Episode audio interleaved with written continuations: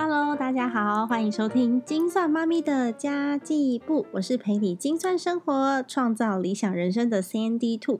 我们总是忙着生存，忘记好好生活。生存叫做 survival，生活是我们的 life。所以在这个前提之下呢，我还是要提醒大家，改变思维，运用脑袋，运用技巧，人生不是二择一的选择题哟。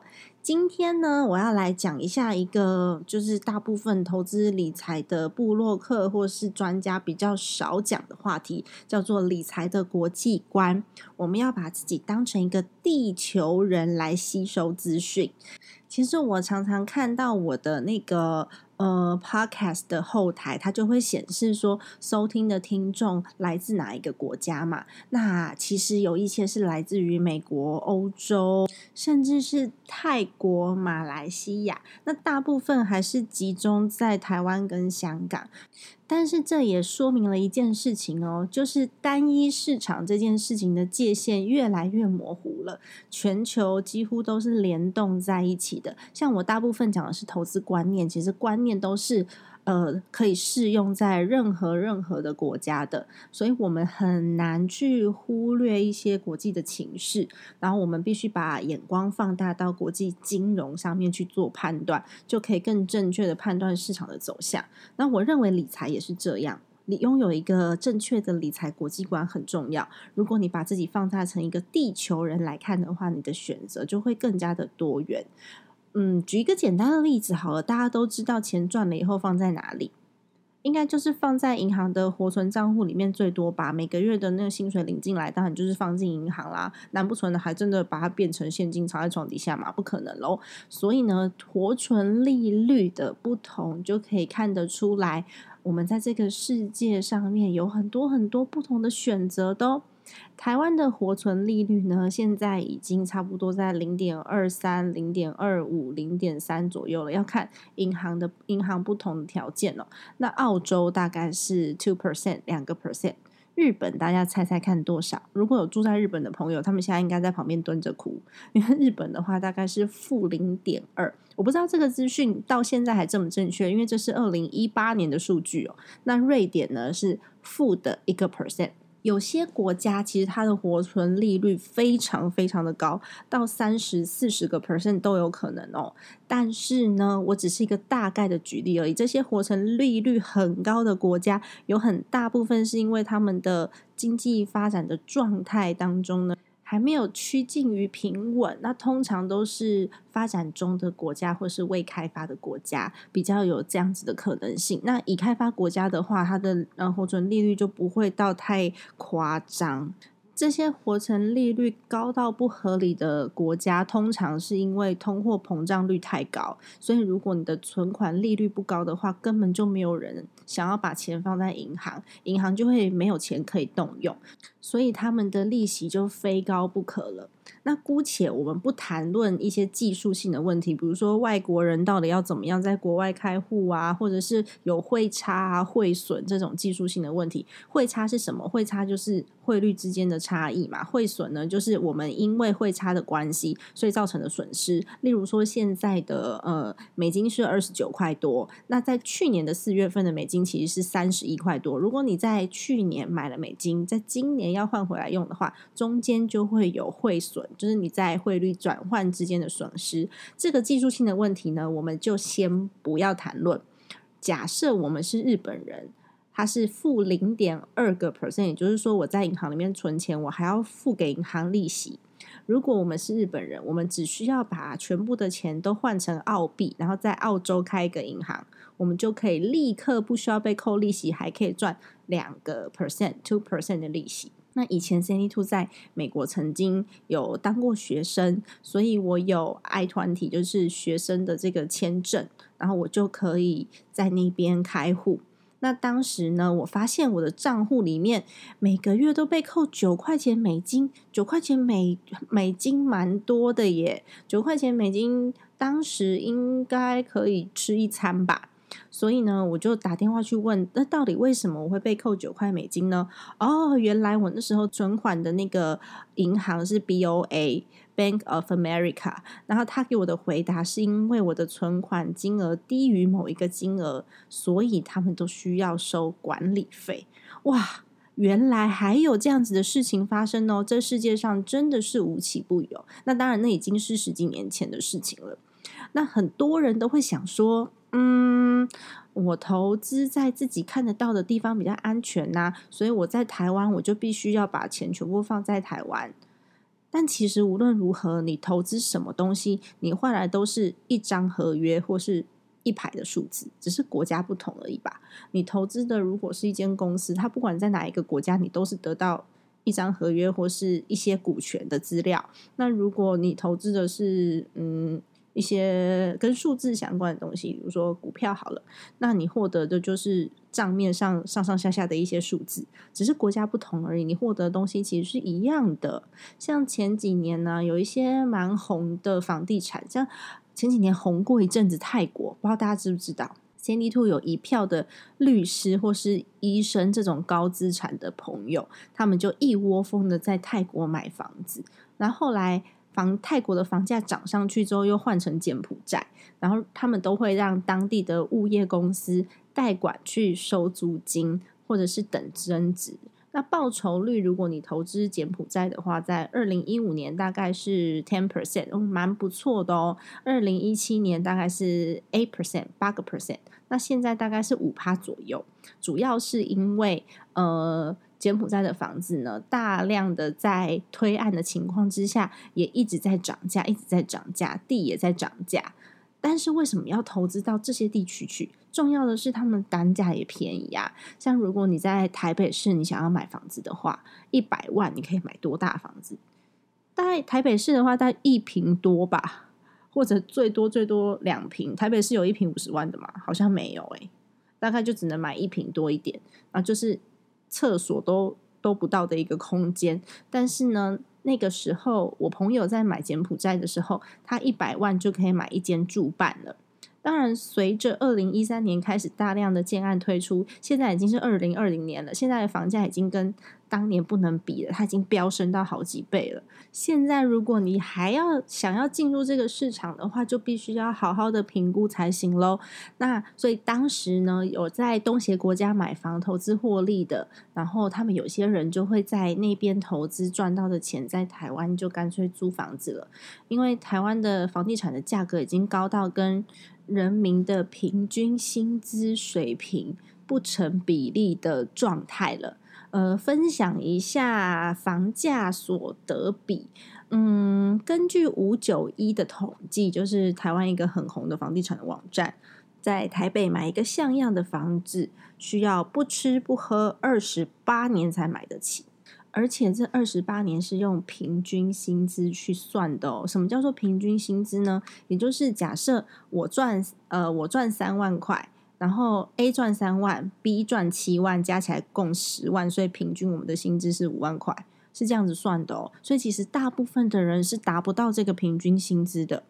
那为什么要算这个房价所得比呢？大家都知道，说我妹妹住在英国嘛，因为我我其实每一集我都有在帮她宣传，她在曼彻斯特有一间那个家庭烘焙坊。如果在英国的朋友想要吃台湾口味的蛋糕的话，都可以跟她订。哎，我真的是非常尽责的姐姐耶。那在英国打工不吃不喝十年就可以买到房子了。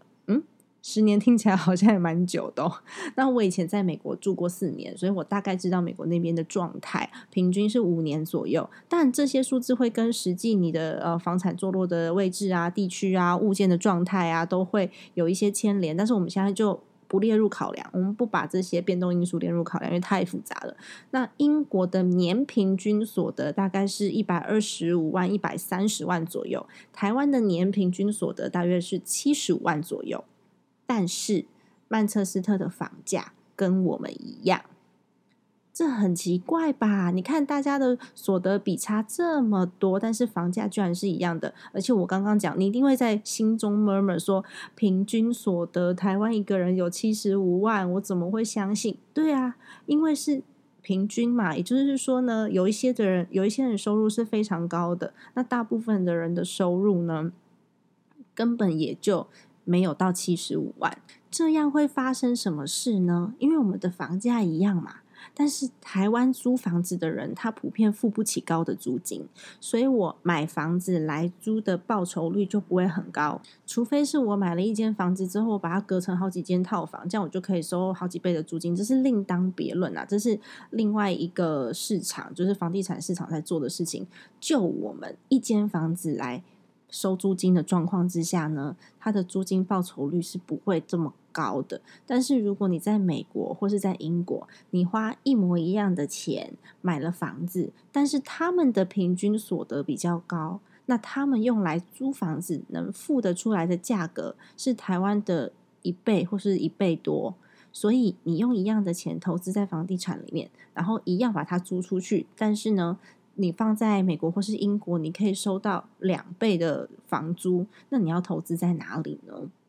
所以我才会说，如果我们把眼光放大到国际金融市场去看，你可以看到的投资工具就会更多更多了。但一般人很少把自己当成一个地球人在。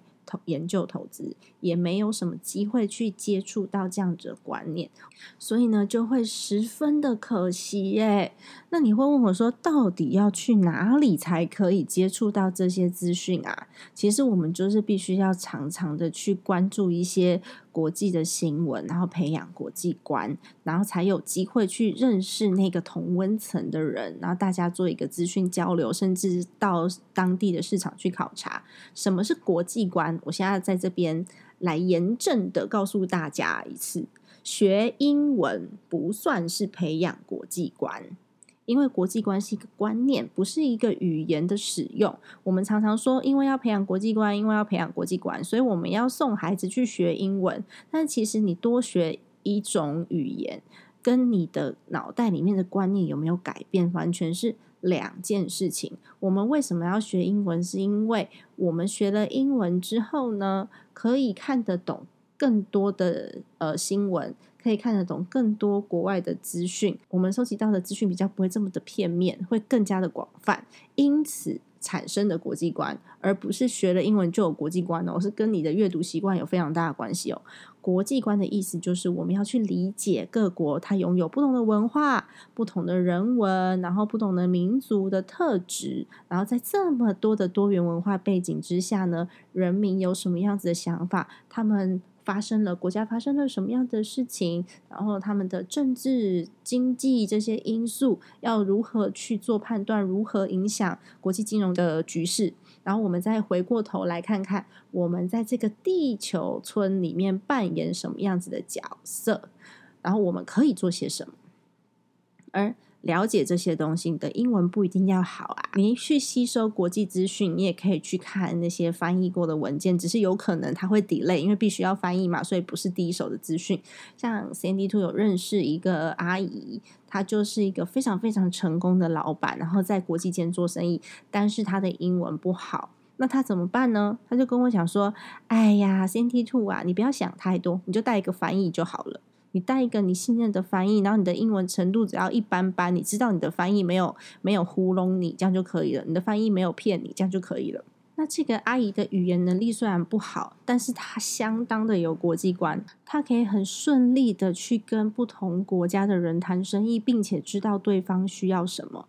那这点就太重要太重要了。所以 Sandy 猪才会说，学习英文跟培养国际观是两件事情。你拥有。呃，英文能力你会有更好国际观的前提是你要去吸收世界上各地其他不同的第一手资讯，才会有国际观哦。那刚刚其实有讲到说，嗯，为什么国际市场对于你自己当地的金融也会有所影响？举个例子来说哦，今年的新冠肺炎事件导致美国的股市四次的熔断，熔断是什么意思呢？熔断是股票。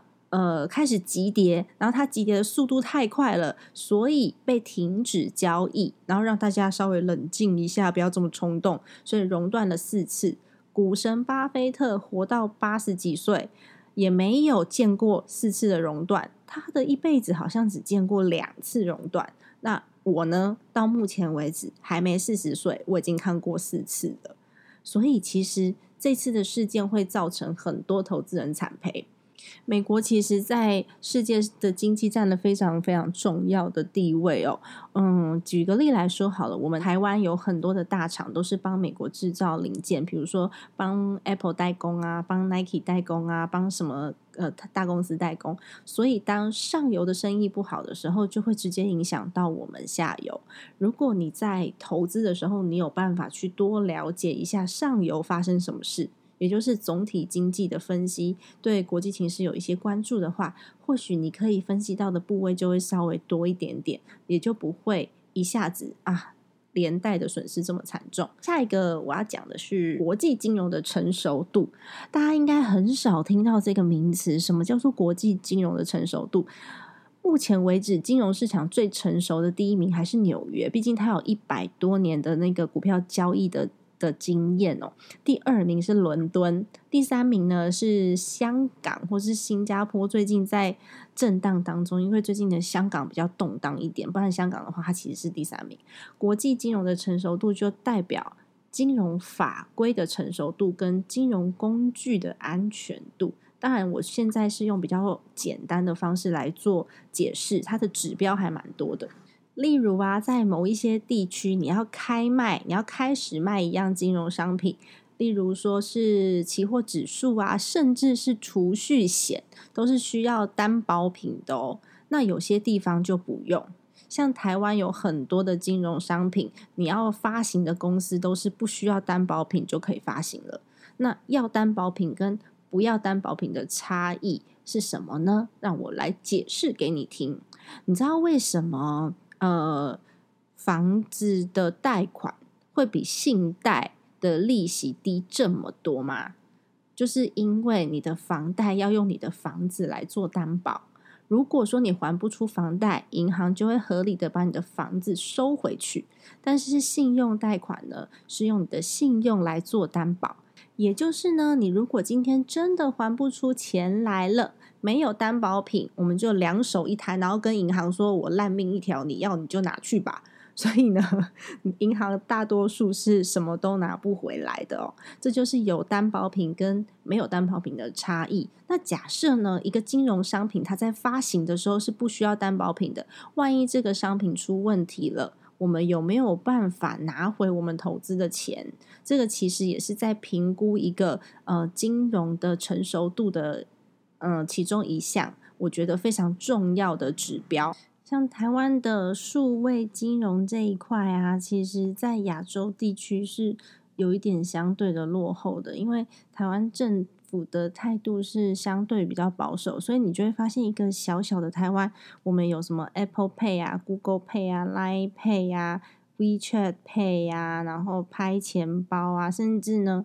嗯，台湾配就是每一个哦接口支付，然后还有富邦银行也有出他们自己的配啦。然后台新银行也出他们自己的配，然后支付宝啊、欧付宝啊这些东西，其实在台湾都有出现。一个小小的台湾都没有办法整合的很好。那台湾政府在监管上面呢，也相对的比较保守，因为他们谁都不想要得罪嘛，所以也没有一个有力的单位来出来整合这些金融工具。导致于呢，台湾看起来好像很厉害，但是发展速度上面还是在亚洲略为落后的。因为光是一个新的工具要通过它的法案，就非常非常非常的困难。